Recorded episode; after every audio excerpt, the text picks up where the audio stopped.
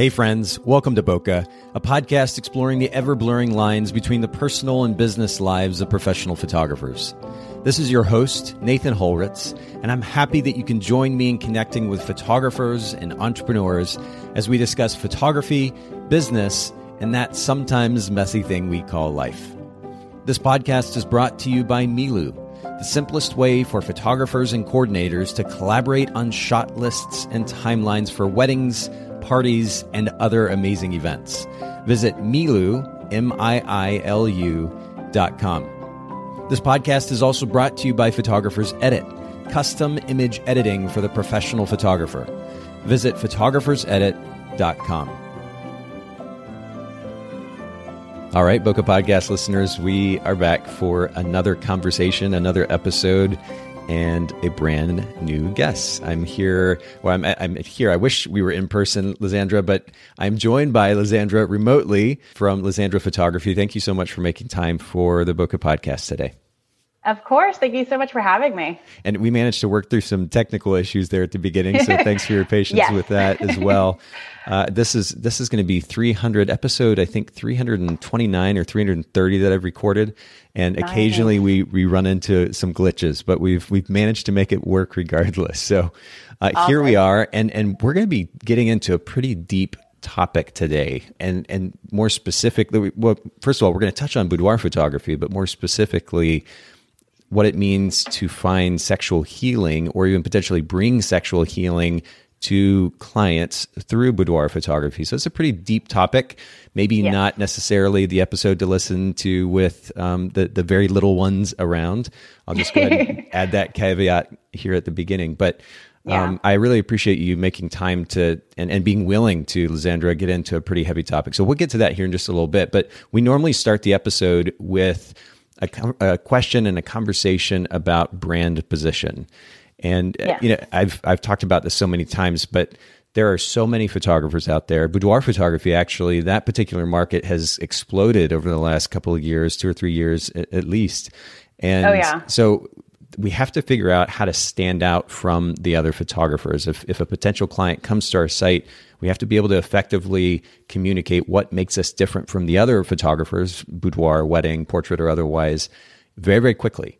And so I'm yeah. curious, how would you communicate your brand position to a potential client? What sets you apart?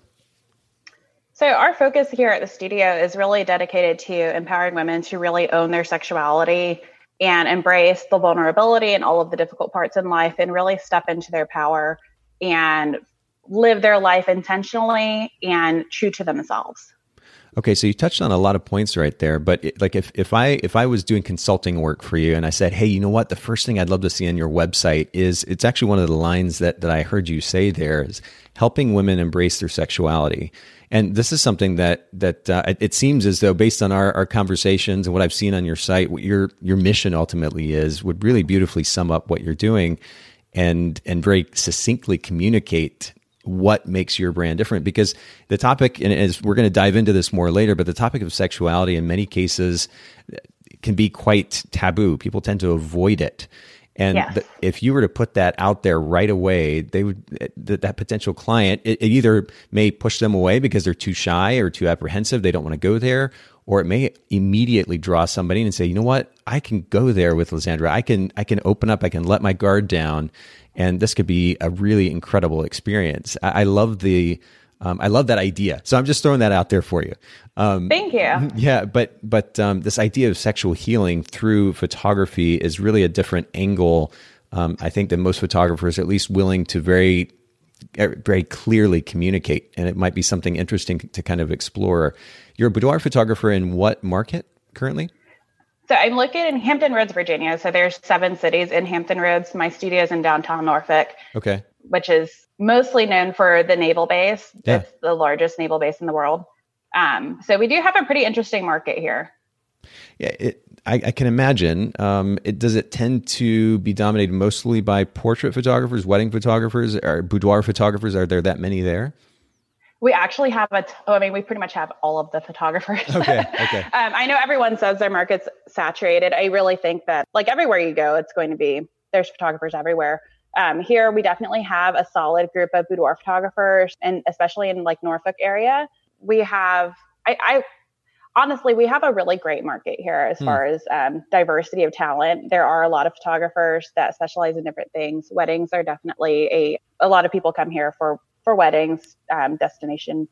This is sort of considered a touristy area too, which still blows my mind. Well, so you have a mix of potential clients then, I guess, between the tourists and then there's probably a lot of uh, military personnel that are coming through, staying maybe for a short period of time. So there's an opportunity for new clients in the market on a pretty regular basis as well, right? Yeah, it's a pretty. We have 1.7 million people in Hampton Roads, I believe. Wow. Um, so yeah, we have a lot. Of, there are a lot of people here. So there are a lot of people. There are a lot of photographers that can serve them. And um, I do have a lot of clients that come from out of town, either from Richmond or DC. We've had a lot of people come from out of state this year, which has been really fun and just really awesome for me. So yeah, we do get a pretty good variety. Well, and, and to my earlier point, that is you know more reason than ever to figure out how and for our listeners um, who are continually hearing me talk about brand position whether it's a local market or it's you know a national market that you're trying to stand out in there are a lot of photographers. It, our mm-hmm. our market overall is quite saturated with photographers.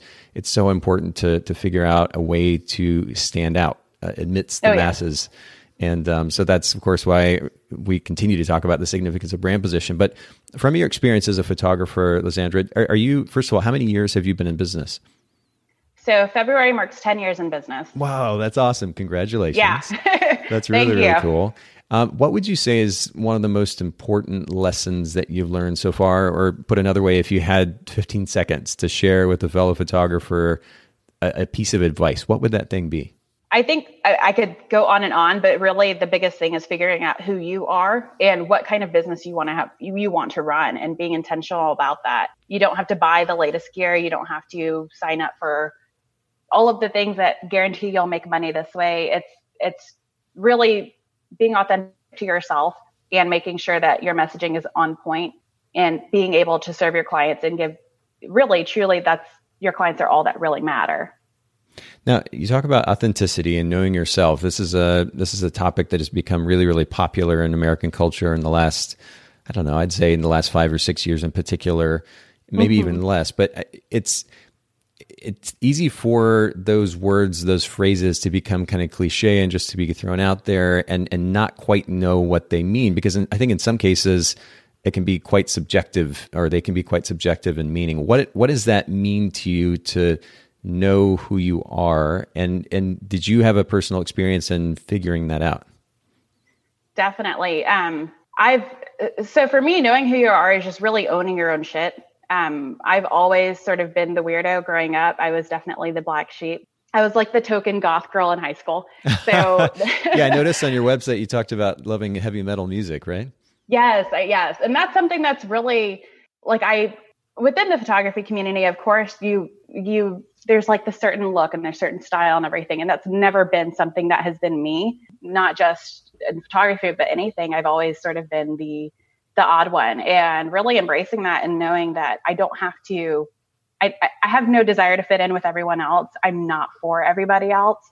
And that is entirely okay with me because I'm pretty happy with who I am as a person. So for me, really like owning your own shit is just understanding that you're not you're not the person for everyone, and that's totally fine because that's you're not meant to be. Hmm. Um, so when it comes to business, um, I'm not for everybody, and that's okay with me. Yeah, I mean, you, literally on on your about page, it says "fuck what they think." Um, yeah, I mean, you're just going to put it out there. Yeah. What? Where do you think that that comes from, and how much of that do you think is a statement that has been real for you for a long time? Um, I, sometimes I see people say something like that, and, and you can kind of tell that it's not just they're not necessarily 100% feeling that way. It's almost like an exercise in progress. Uh, yeah. Uh, it, what do you feel like that is for you? Where does that that thought process come from?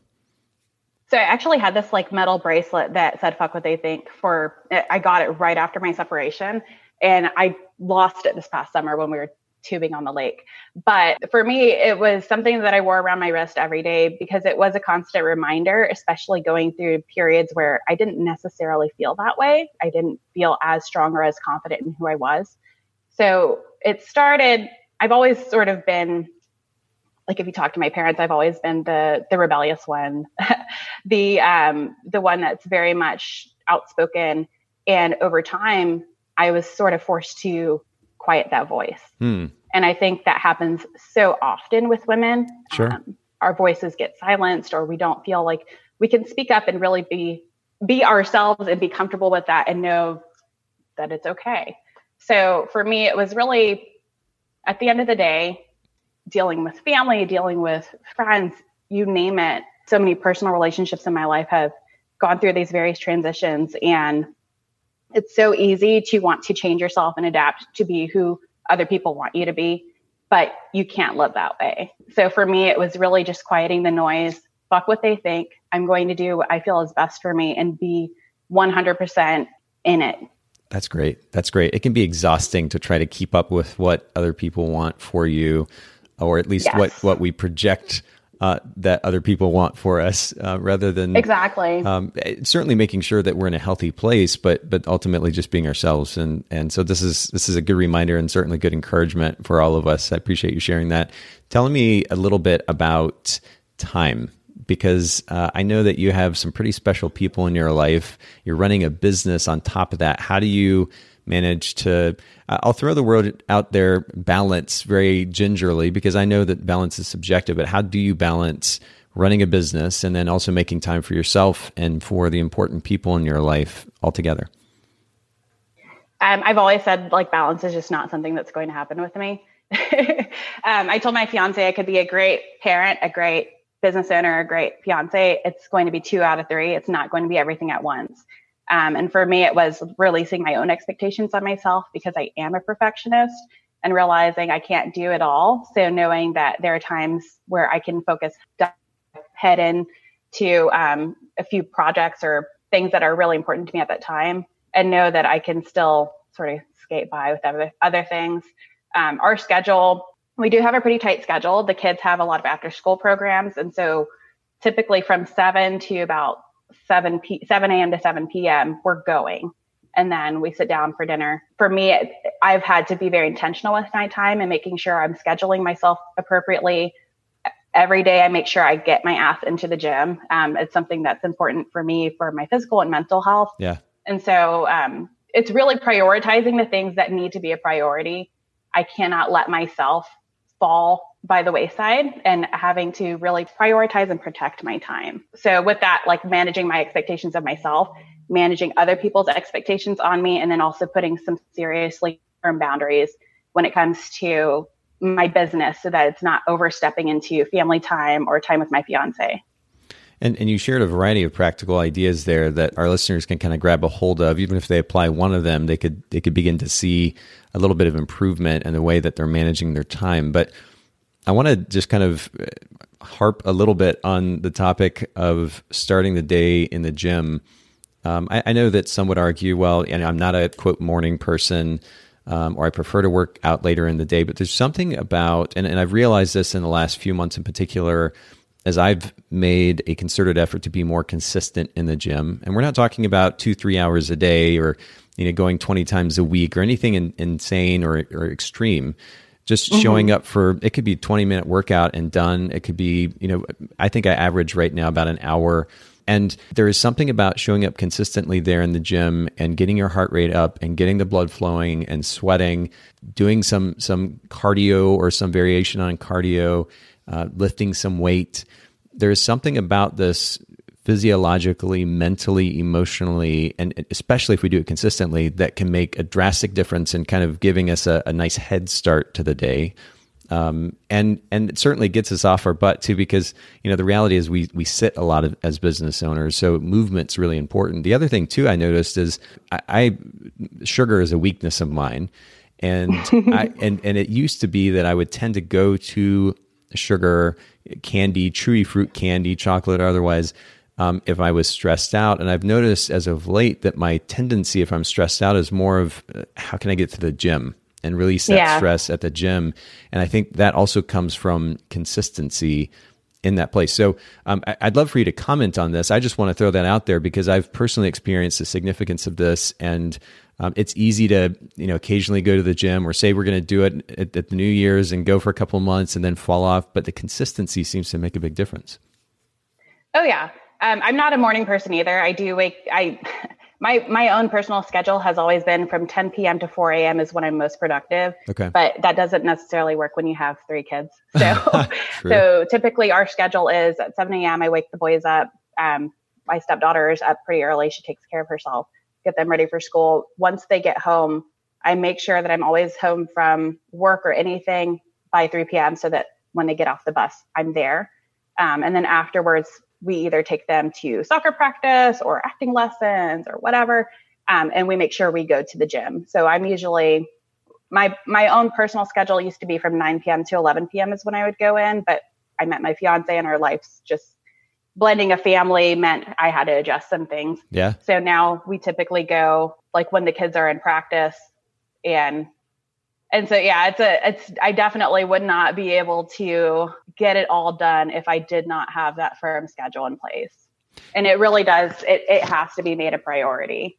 It's true. Yeah it has to be made a priority kind of an absolute almost like uh, you know yeah. like you eat like you sleep you also work out and it, and it becomes a thing of consistency. And and i love that you had you had to figure out i mean i, I mentioned working out in the morning. It actually works for me. I'm, I'm a single dad and, and i get up um, with my kids in the morning. It's six fifteen. Is my alarm is set, and I get up. They're getting ready for school. I'll make my daughter mm-hmm. lunch, and then they're off. But they see their dad is also getting up because reality is my son drives now. I could just sleep in. He could take my my daughter to to, to school, and you know we'd be set. But I also yeah. kind of want to set that example for them, so they see me getting exactly. up with them, jumping into the day. They know that I'm going to go to the gym, uh, at least in most cases, and and then I start the day off that way. But I love you talk about blended family. My girlfriend Jill and I have been in a relationship for some time, and we don't currently live together, but we might as well in, in some ways, just mm-hmm. because we're constantly together. She has two kids, I have two kids, and so working out yeah. this, the daily schedule can be incredibly um, shall we well just to put it simply it can be stressful and yeah. so you do have to be very intentional as you said and and then commit to certain things in order to make them happen and I think that's really great. You mentioned working out in the afternoon. Uh, my daughter and I have begun. I, have added an additional time in the gym. Right now, we're we're shooting for like Monday, Wednesday, Friday, where I'll go to the gym again, and I'll take my daughter with me. And uh, that's, that's been awesome. kind of a cool experience as well. But I just wanted to to touch on that because I think it's really important. You know, it's it's again, it's kind of a cliche thing in our culture to talk about the importance of exercise. And yet, I think a lot of us don't do it consistently and we make excuses for it. But I love that you prioritize that. I think it's a great example for all of us when it comes to managing time. Talk to me about an impactful business or self help book uh, that has made a big difference in your life. I love everything that Tim Ferriss does. I'm obsessed with him. Are you really? Um, That's cool. Yeah. Oh, yes, I love him. Um, I love his podcast. I I really love his interviewing style. I also really love just that he does combine a lot of everything that makes us human, we all have similar struggles in life. It's part of the human experience. And I love that he really personalizes his guests and yeah. um, people who are in finance. Like I, I learn crazy things from like a venture capitalist that I ne- like I never would have thought to to think about or listen to. But he breaks it down in a way that it's so easily relatable, very easy to listen to, very conversational. So I'll typically like if I'm in the gym, I'll listen to his podcast or we do a lot of driving, a lot of driving. So that's usually fun. Yeah. Do your kids, um, do they get into listening to that podcast with you sometimes? Yeah, I sort of force them. well, for me, a lot of the things that I'm very intentional about, like what I expose the kids to. Yeah. Just because, like, I want them to have solid examples of like these are things you do to improve yourself. I want to set that example hmm. for them. And for me, my business is extremely important to me. And my stepdaughter is sort of following in my footsteps, which makes me so happy. Oh, cool. Uh, she wants to start her own business. She wants to go to school for psychology. For me, it's been like, well, here are the things I've done in my life and have helped me that can grow me. And hopefully, I know they're, while they may not enjoy listening to it, I know that they're hearing it and they're, they're getting advice and perspectives that they probably wouldn't be exposed to 100% otherwise. Yep. So. No, absolutely true. It, it is kind of funny, actually.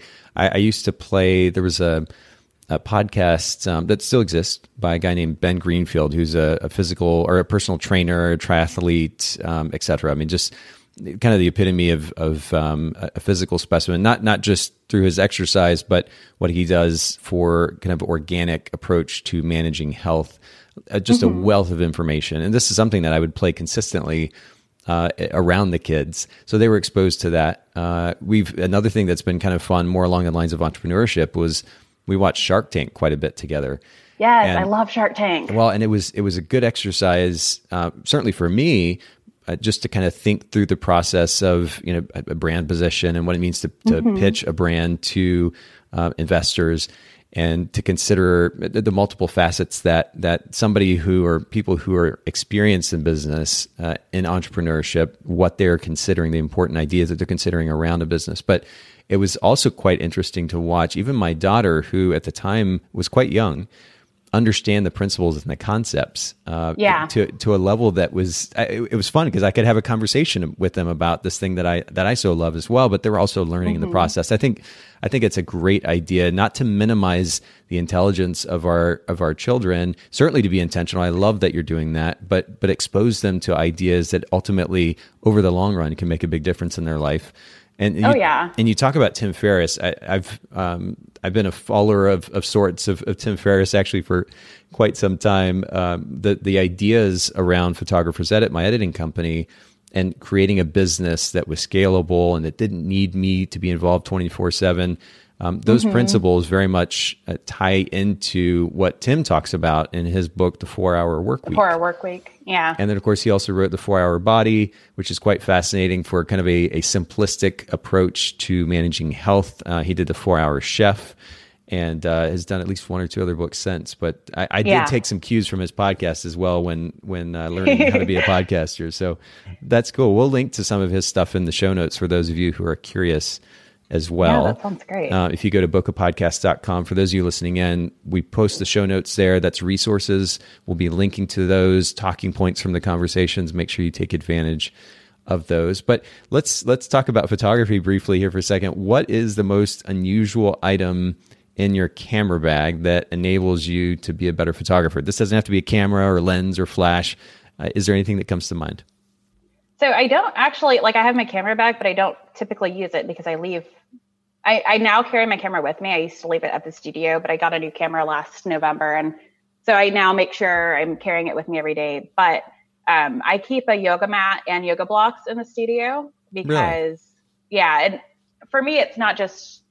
I mean, boudoir is pretty it's a workout for sure. Yeah. For me, I I do struggle with chronic pain and a lot of like physical health issues, and so making sure I'm mobile and keeping my mobility top notch is it helps me massively. Um, I have to stretch every day so that my body doesn't freak out on me.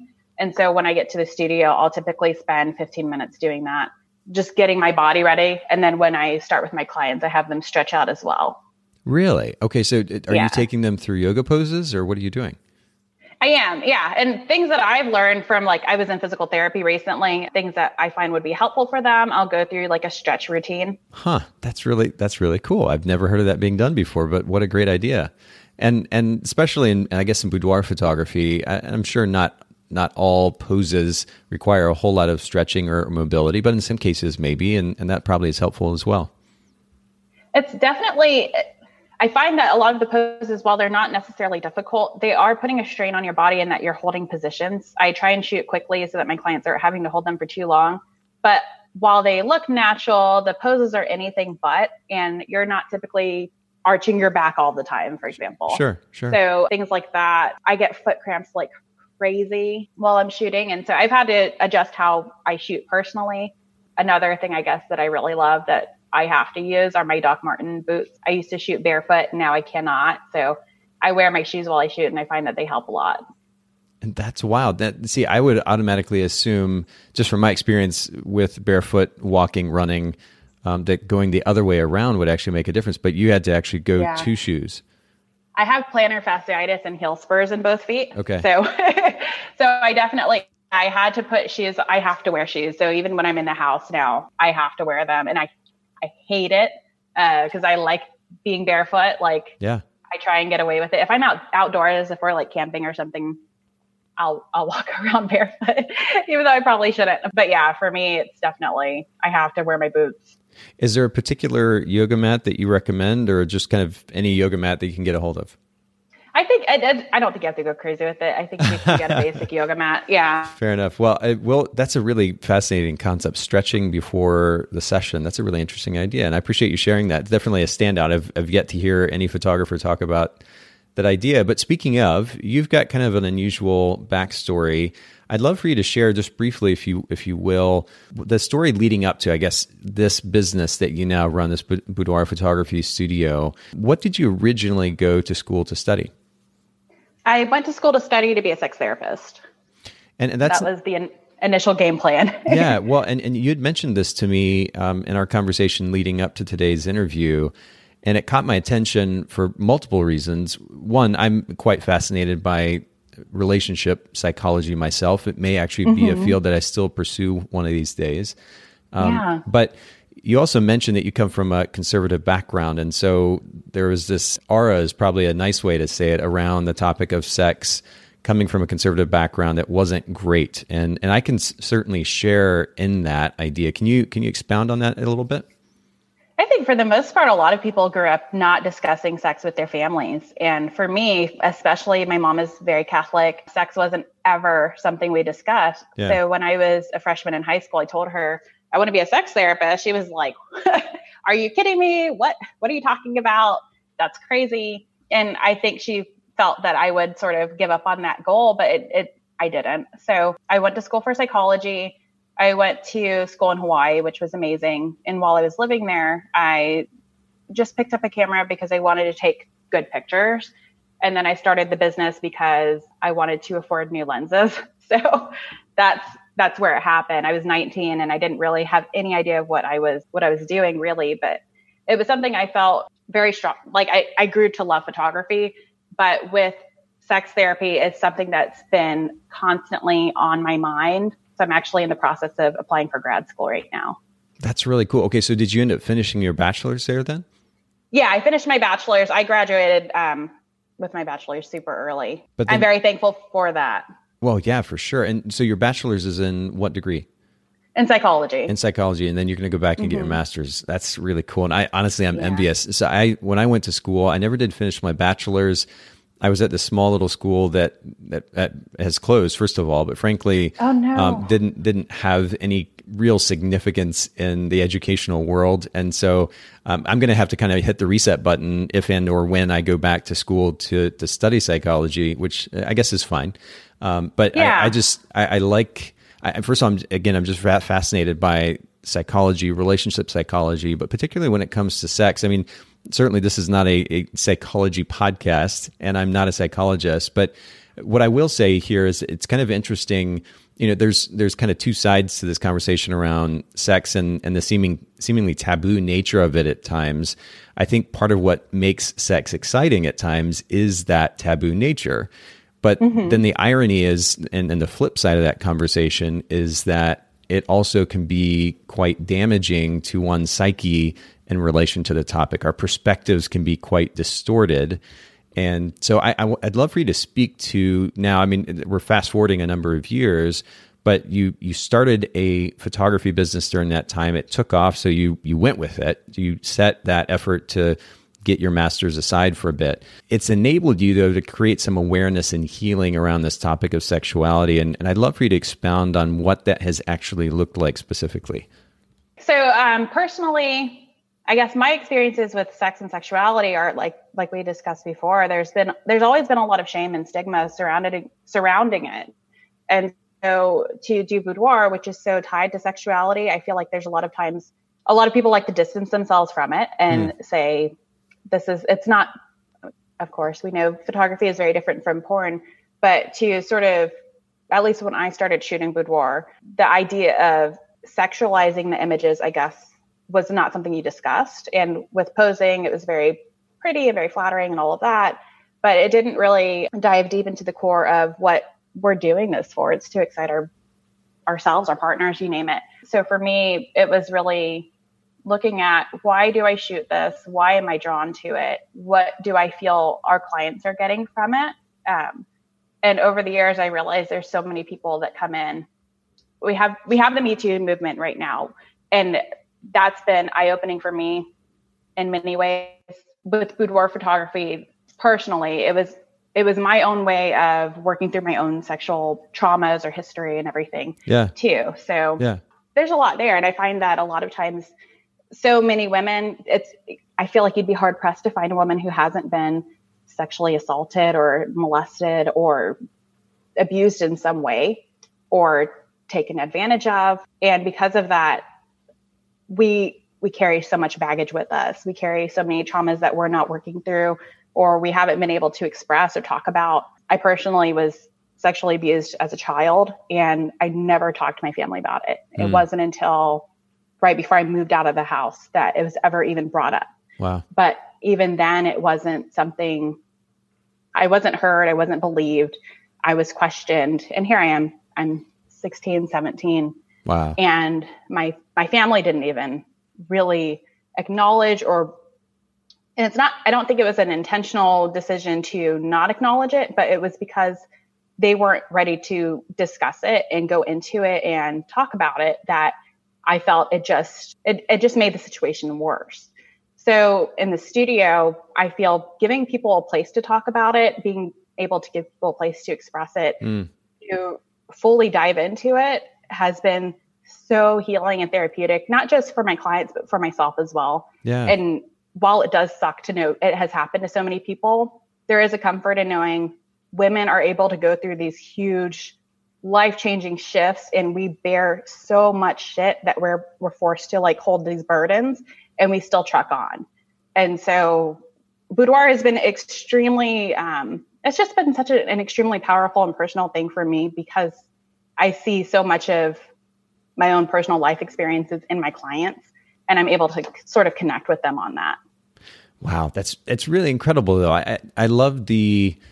This sounds almost trite um, because we use this word a lot in the podcast, but I love the the proactive mentality and approach that you have to dealing with your past. And um, I'm sure that there have been certain ways individually that you've had to go back and address your past and work through things. But the fact oh, yeah. that, but the fact that you're ultimately finding healing through helping other people work through their past uh, or potentially even their present and mm-hmm. express themselves in this way through this boudoir photography I, that's proactive you know it's easy to whatever the thing is whether it's sexual trauma uh, or otherwise to sit and hold on to that pain um, mm-hmm. and, and understandably so in, in many cases to sit and hold on to that pain and not actually move beyond it and um, and yes. the fact that you are doing just that in a very proactive, constructive, and even helpful way, certainly to your clients and, and ultimately to you, I, I think that's just a, a, beautiful way to approach to life.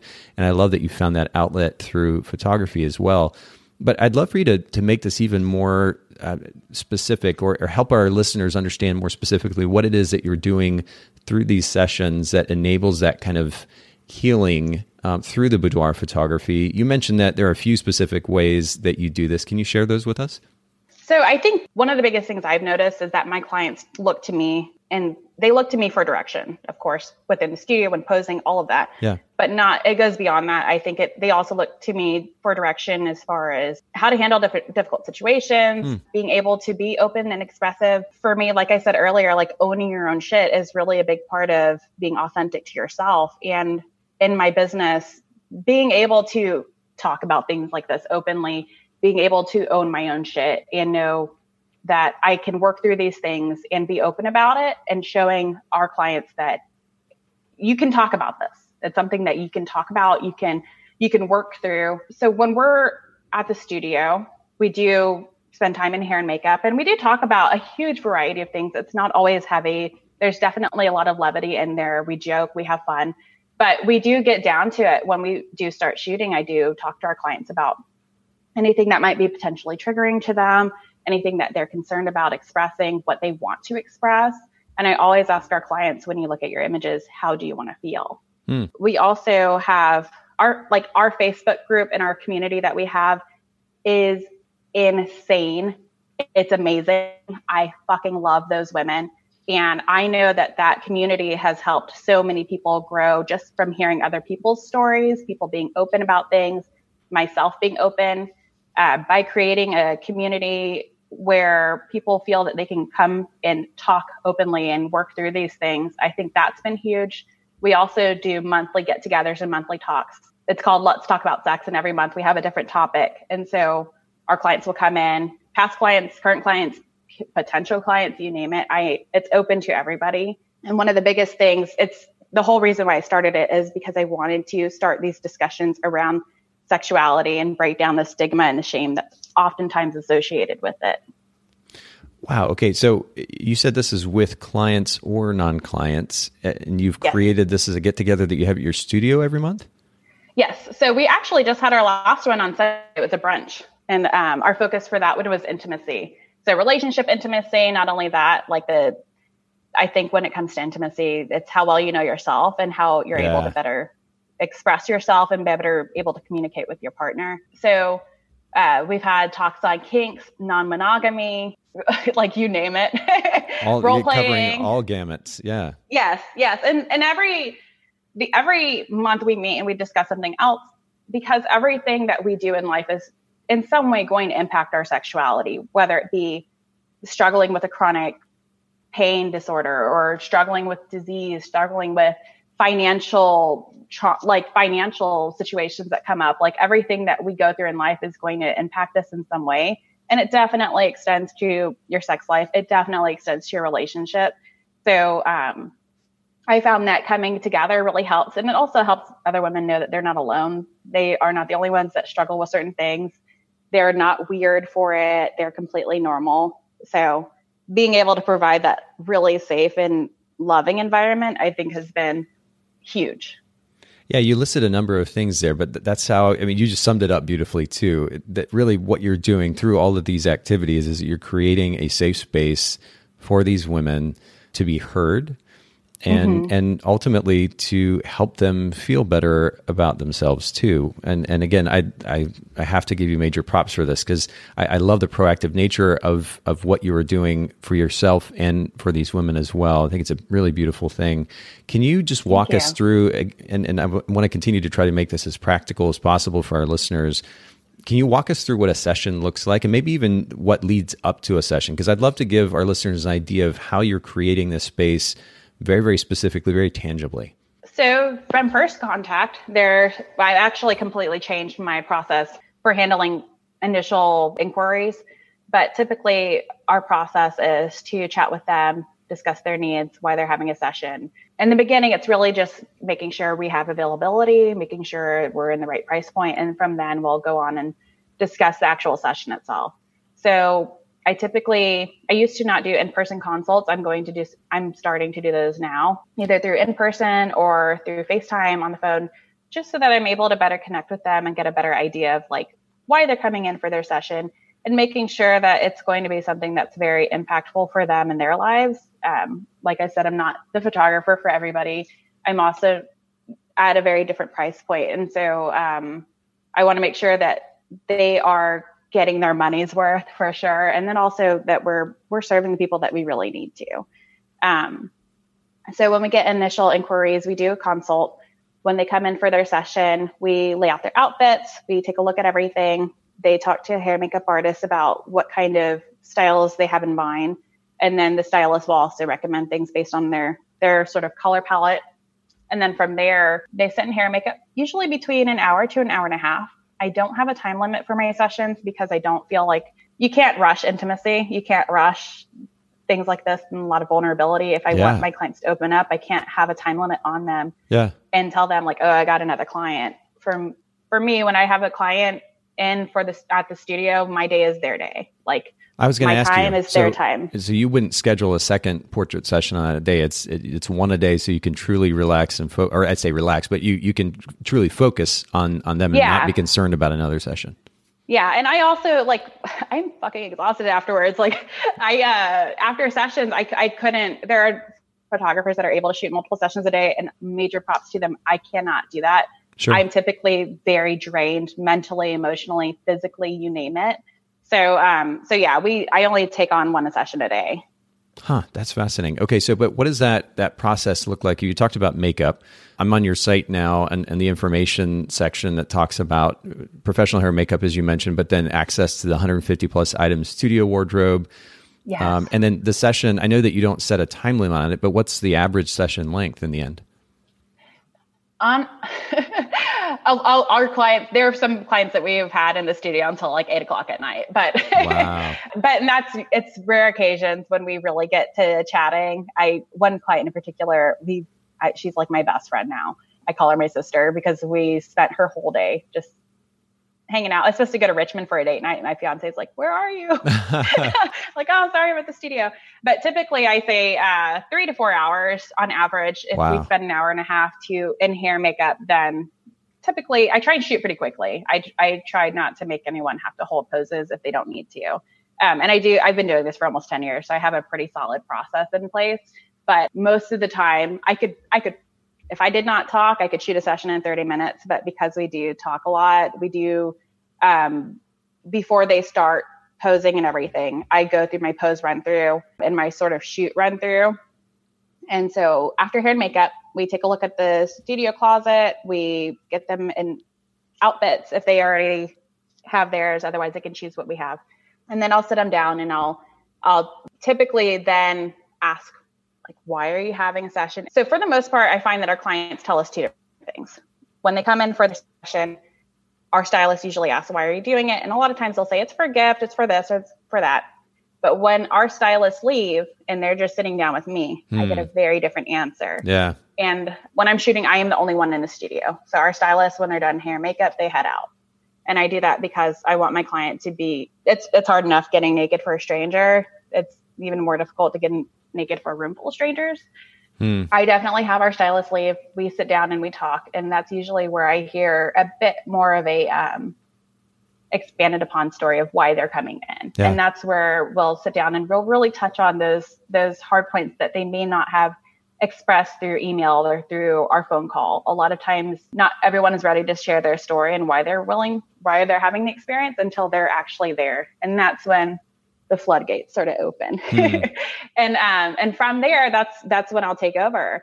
So I'll listen to them. Um, I sit with them, and we talk about why they're having their session, what they'd like to gain from it, what they want to feel when they look at their images, and I give them my pose run through. Like I explain how I will guide them throughout the process as far as posing goes, as far as myself coaching them. I'll give them breathing exercises. We'll move around, we'll stretch out, and then we'll get started shooting. And do you do you set the tone further with music? Do you do drinks? What what's your take on those things? Yeah, I do. Um, we do have music playing at the studio. So before they come in, I do send out a questionnaire, and it asks pretty basic questions as far as like what kind of products they'd like to create, what kind of things are you sort of self conscious about, what would you like to focus on. I'm I'm repeatedly asking them similar questions because I I find that I get different answers every time. Not ne- sorry, not necessarily different answers, but I get I get something and then they expand on it each time I ask. So I try and really over probably over communicate with my clients, but I find that it helps. Uh, the music definitely helps too because it would be really awkward to sit in a quiet ass studio and try and pose and yeah. Yeah so, you gotta kind of um, set the tone. Yeah so i do i do have music playing and i do rec- i ask like if you have any preferences. If not i have my personal go-to's that i'll put on. Usually everyone's like top 40s i'm like okay i can do that. If someone allows me to put on music that i like it's even better but i know not everyone listens to death metal so and what are your what are your thoughts about alcohol because i've i've heard both i've heard yeah I have drinks there to help people relax and i've also heard no, I don't do alcohol because I want them to be like truly present and and go through this process very cognizant. What are your thoughts? So we don't we don't provide alcohol for the studio because you would need a liquor license for that. Okay. I do tell them if you want to bring alcohol, you're welcome to, but we do have a two drink maximum because I don't want anyone getting wasted during their shoot. right. Um, but I know a lot of people do need something to help loosen them up a little bit, and I'm totally fine with that um, as long as as they're being responsible. And then I guess lastly, I'm, I'm, when when you have that conversation, are you and helping them understand not only the process but maybe help them get to know you a little bit more help them feel a little bit more comfortable with you. How often do you end up going a little bit deeper and sharing some of your story so that they feel like they can relax uh, like you empathize with them understand their potential discomfort some of the struggles that they have when it comes to kind of bearing their sexuality? What what does that conversation look like uh, we talk about it with every session. Wow. Um, and a lot of times we do talk about it before their session. We talk about it in our client group. We talking about it at the get togethers. So it's definitely, like I said, I over communicate with my clients. And like I said before, I find that when I'm open and when I'm willing to share these things, then they are as well because they feel comfortable and they yep. know that they're not alone in it. Yep. So when they do, um, when we sit down in that, like after hair and makeup, or even during hair and makeup, we do, we talk about some of the stuff during hair and makeup as well our stylists. I'm very particular about who we have come in and style the the girls that I have been working with for a few years. So I know that when they come in, they're going to be with people that are not going to judge them. They're going to people with people who support them, who are very mm. loving, who are very encouraging, and also very fun. And prior to this, we do have discussions like in our our client group is seriously amazing. Um, I couldn't rave enough about it. But I find that from that, a lot of people are able to get a feel for who I am, how I sort of operate, how my person, like my personality. And so they come in already feeling like they know me. Hmm. I've been like my, as far as branding goes and everything like that, I'm, I make sure it's very much who I am. It's very true to myself. So when they come in, they know what they see is what they get. They know how I'm going to talk to them. They know I'm going to dive deep. They know these things because it's it's all right there in front of you. And not everyone like like on my website like fuck what they think. Not everyone is going to be down with that and that's totally fine. Yeah but you've probably done a pretty good job of filtering out the irrelevant clients if they've taken any time to go through your website. Yeah yeah exactly. And i can tell if they read stuff. Yeah. Are they do they become part of the facebook group before the session to give them kind of further context to what it is that you do Yes, and I actually get a lot of clients from my Facebook group. Okay. So when we have people who inquire, I do link them to our Facebook group. I send all um, after so after they book, they do get a series of emails from me. One being a what to wear guide, one being a how to prep, one being uh, posing, like little homework things that they're I send to them. Not everyone does them, but I find that they're extremely helpful, and I'm always super thankful when I know someone's done their homework. But in that, I do include a link to our group and I ask them, like, add some of your girlfriends, add, add anyone you feel would benefit from this. Wow. Well, you know, there's, there's something to be said for doing work through our business, through our brand that goes beyond us. If, if it's, if at the end of the day, yeah. what we do kind of centers around us, our ego, um, it, it's, I think we miss out on multiple levels.